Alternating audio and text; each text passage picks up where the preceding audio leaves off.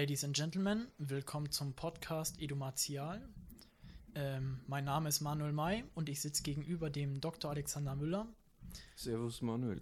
Hi Alex. Ähm, ja, ihr kennt mich noch nicht oder die, die mich kennen, die kennen mich so persönlich, dass sie den Teil fast schon überspringen könnten. Aber es gibt eine interessante Sache für euch, nämlich die Sache, wir fangen hier einen Podcast an.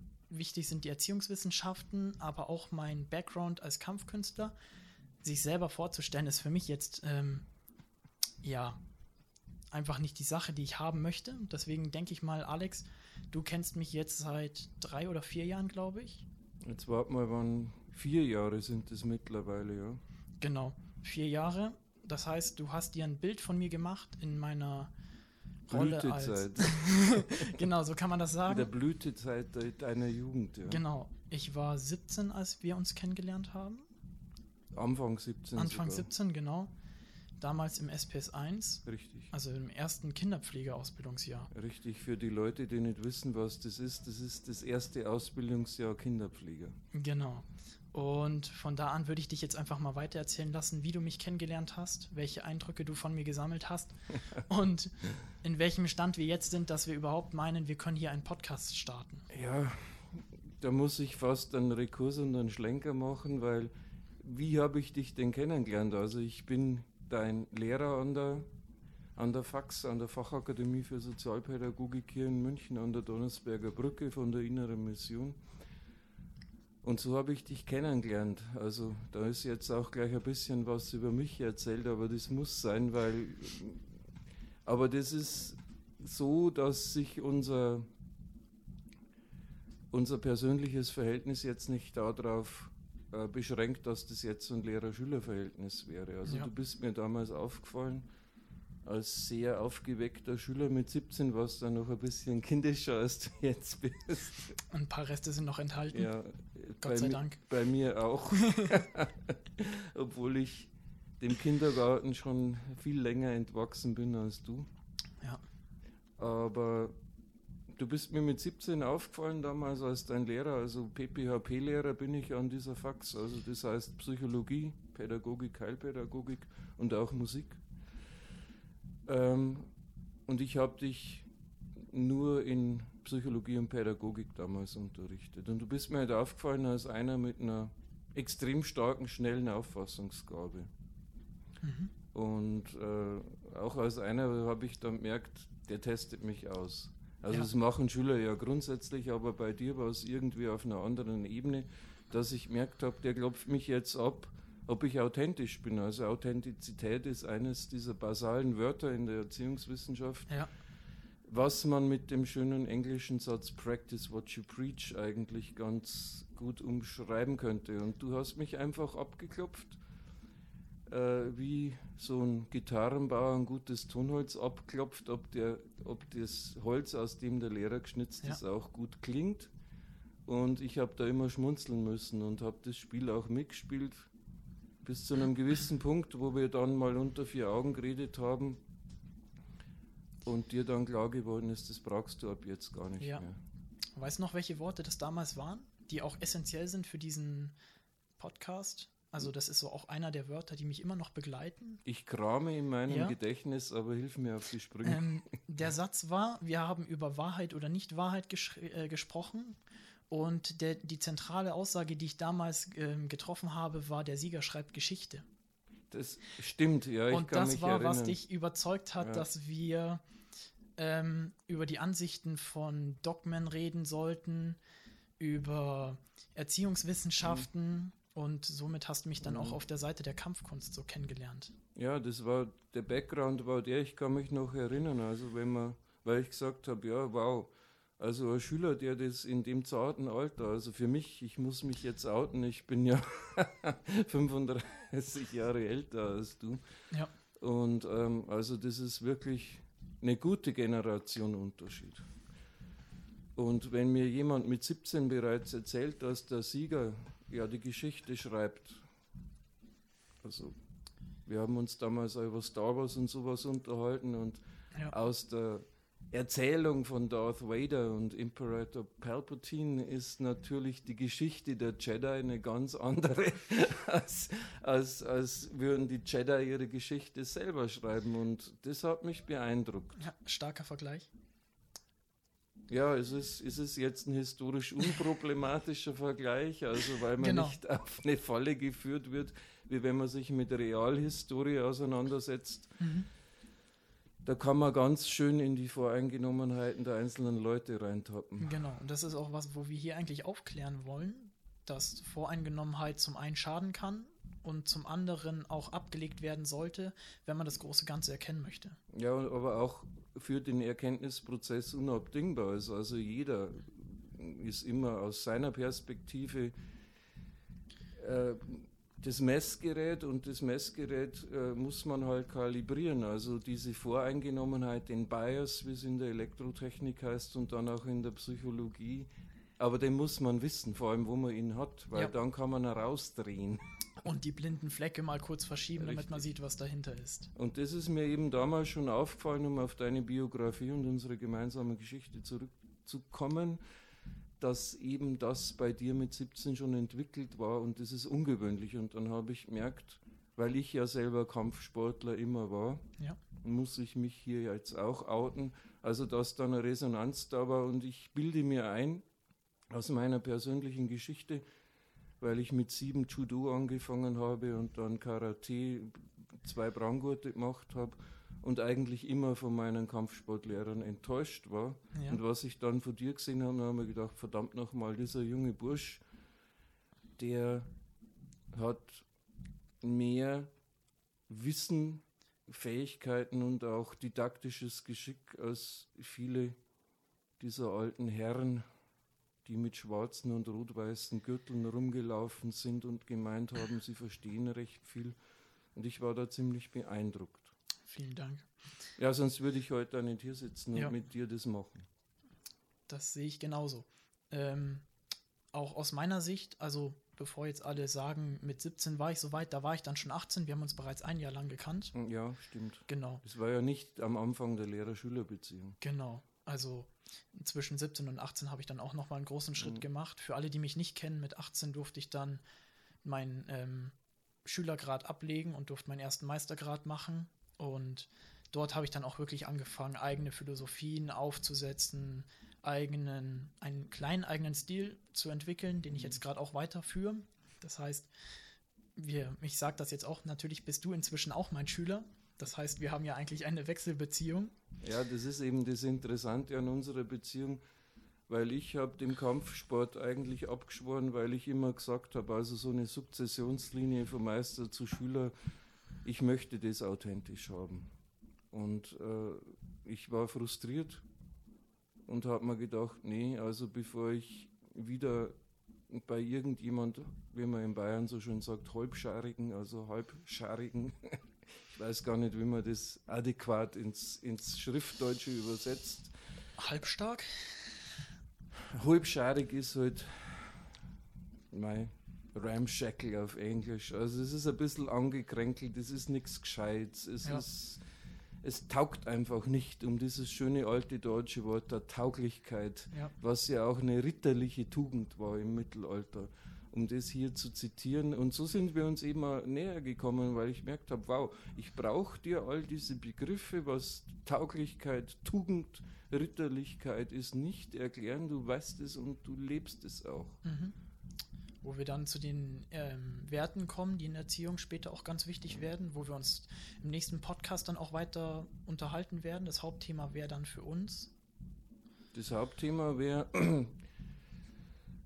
ja, das sind eigentlich mehrere Themen, die, die verflochten sind auf, auf einer ganz tiefen Ebene.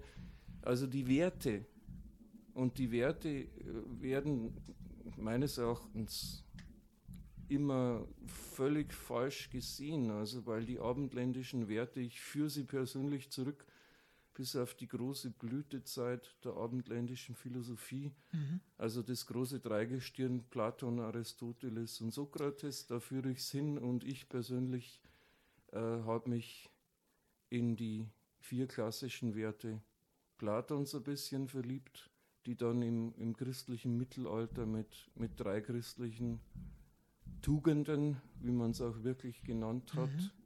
die Tauglichkeit, die Tugend des, des Ritters und auch des Edelmannes und im alten Griechentum eben des griechischen Bürgers genannt hat. Also ich will sie jetzt noch nicht verraten, was das genau ist. Ja. Ja, also dieses wechselseitige Verhältnis Schüler, Lehrer, Lehrer, Schüler und das hat Manuel auch sehr beeindruckt, weil ich auf meine alten Tage und als altgedienter Lehrer, der ich bin, vom hohen Ross runtersteigen konnte und sagen, okay, ich nehme bei einem Mann, der 21, ich sage jetzt bewusst Mann, ja. also nicht Bub oder Bursch oder Junge, sondern von einem Mann, der erst 20 und jetzt 21 dann bald ist, ähm, Unterricht. Da bin ich mir nicht zu schade dafür, weil ich einfach sehen kann, und das ist eines der wichtigsten Dinge, die ich jedem, der irgendwo in die Lehre geht, mit auf den Weg geben kann.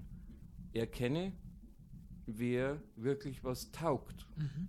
wer wirklich tugendhaft ist, tauglich als Lehrer. Und das ist eines der Dinge, die Manuel im Auge hatte. Also darum machen wir das Projekt jetzt auch gemeinsam, weil er gesagt hat, du Alex, mir geht es eigentlich darum, deutlich und sichtbar zu machen, also nicht nur für Erzieher mhm. und nicht nur für Kampfsportlehrer oder Bodybuilding-Trainer oder Fitnesstrainer oder wen ja. auch immer oder Coaches, wie erkenne ich denn als Laie, also wenn ich in die Perspektive reingehe, ich bin ein Vater oder eine Mutter und will mein Kind im Kindergarten anmelden, wie erkenne ich denn, ob ich eine gute Erzieherin vor mir habe? Ja, da muss ich jetzt kurz eingreifen. Was mir ganz wichtig ist, ist auch, dass das in den Bereich übergeht, ähm, Umfeld. Wie wähle ich mein Umfeld? Welches Umfeld ist für mich richtig? Welches Umfeld sorgt mir dafür, dass ich die beste Version meiner selbst werde? Oder welches Umfeld schadet mir auch? ist das Umfeld so, dass es der Wirklichkeit, die ich suche, entspricht? Oder ist es eine, ein Umfeld, was meine Wirklichkeit so trügt, dass ich eigentlich die falschen mhm. Voraussetzungen habe? Wo wir dann wieder bei den Werten wären, die ganz mhm. wichtig sind. Weil jedes Umfeld hat die eigenen Werte und man muss sich bewusst werden, dass Umfelder auch Grenzen haben und damit haben auch Wertegrenzen. Das heißt, wenn ich gewisse Werte verfolge, muss ich mir ein Umfeld schaffen oder mir ein Umfeld suchen, was diesen Werten entspricht. Ja, und da sind wir eben auf einem ganz wichtigen Thema. Der, die Werte werden meines Erachtens wirklich immer völlig falsch dargestellt. Nach dem Motto, ja, Werte wandeln sich und es ist alles immer neu und man kann ja. eigentlich nicht sagen, also so ein Kultur- Relativismus und einen Werterelativismus, den lehne ich ganz stark ab. Und das ist das, was der Manuel damals auch in der Lehrer-Schüler-Beziehung, wo ich der Lehrer bin und er der Schüler war, ähm, gelernt hat, dass es nämlich auch Standards gibt, die ich ganz stark am Abendland aufgehängt habe, mhm. am und im Abendland, obwohl er jetzt auch natürlich eine philosophisches Einsprengsel jetzt gerade gemacht hat, wo ich sagen muss, na, das könnte man genauso gut auch buddhistisch reflektieren. Ne? Ganz richtig, da wären wir wieder im Bereich Kampfkunst, die Werte, die auch sozusagen mitgeteilt wurden über die Geschichten von Shaolin, damals sozusagen der Tempel der Mönche in China. ähm, das sind Riesenschnittpunkte und ja. ich glaube, das liegt daran, weil einfach die Grundlage immer Mensch ist.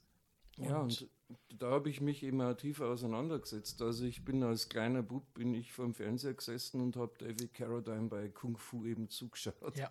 im Shaolin-Tempel. Und das ist eigentlich der Einstieg für mich war wirklich über die, die Trivialkultur, also nicht mhm. über die Hochkultur, sondern das hat mich als Kind so reingezogen, dass ich zu meinen Eltern gesagt habe, Mama, Papa, ich will unbedingt Judo lernen und ich will unbedingt ja. in Karateverein, was ich dann mit 14 gemacht habe. Wahnsinnig interessant.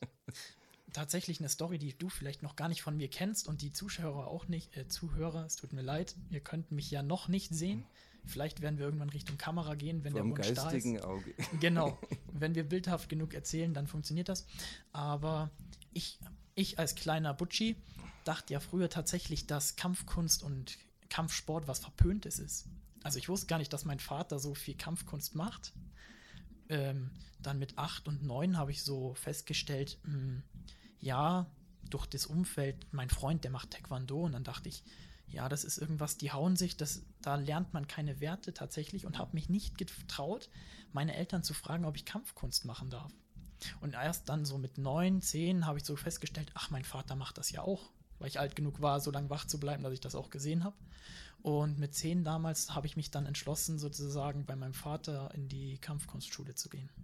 Ja, das ist, ich habe es nicht so genau gewusst. Also du hast mehrmals da Dinge fallen lassen, aber das ist mir jetzt sehr, sehr präsent. Und das Interessante ist das, weil das auch wieder so eine ganz klassische Fehlinterpretation ist.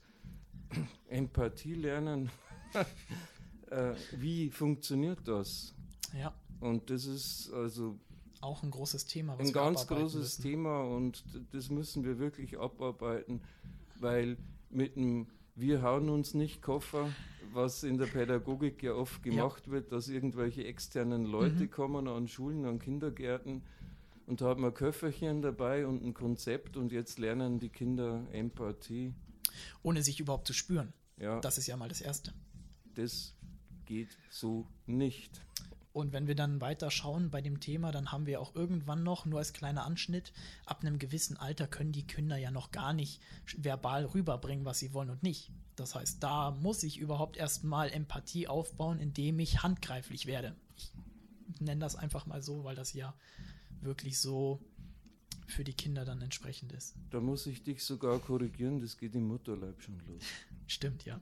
Also im, im Endeffekt ähm, wenn wir gezeugt wurden und im ja. Mutterleib groß werden, also das ist, das geht nicht über physiologische Prozesse, über harte körperliche Faktoren. Ja. Dass sich sowas wie Empathie aufbaut. Also es ist ein hormoneller Prozess.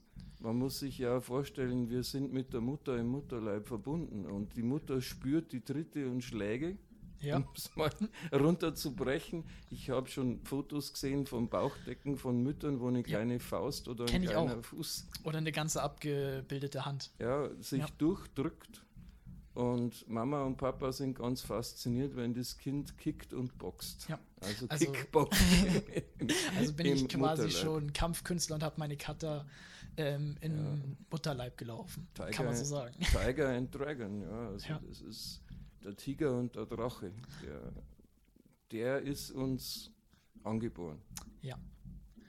Gut, dann würde ich sagen, wir haben uns vorgestellt, ihr habt einen kleinen Eindruck von uns bekommen, dann machen wir hier den ersten Cut und das nächste Mal sehen wir uns, wenn es heißt, Ladies and Gentlemen, willkommen bei Edu Martial. Vielen Dank. Danke auch.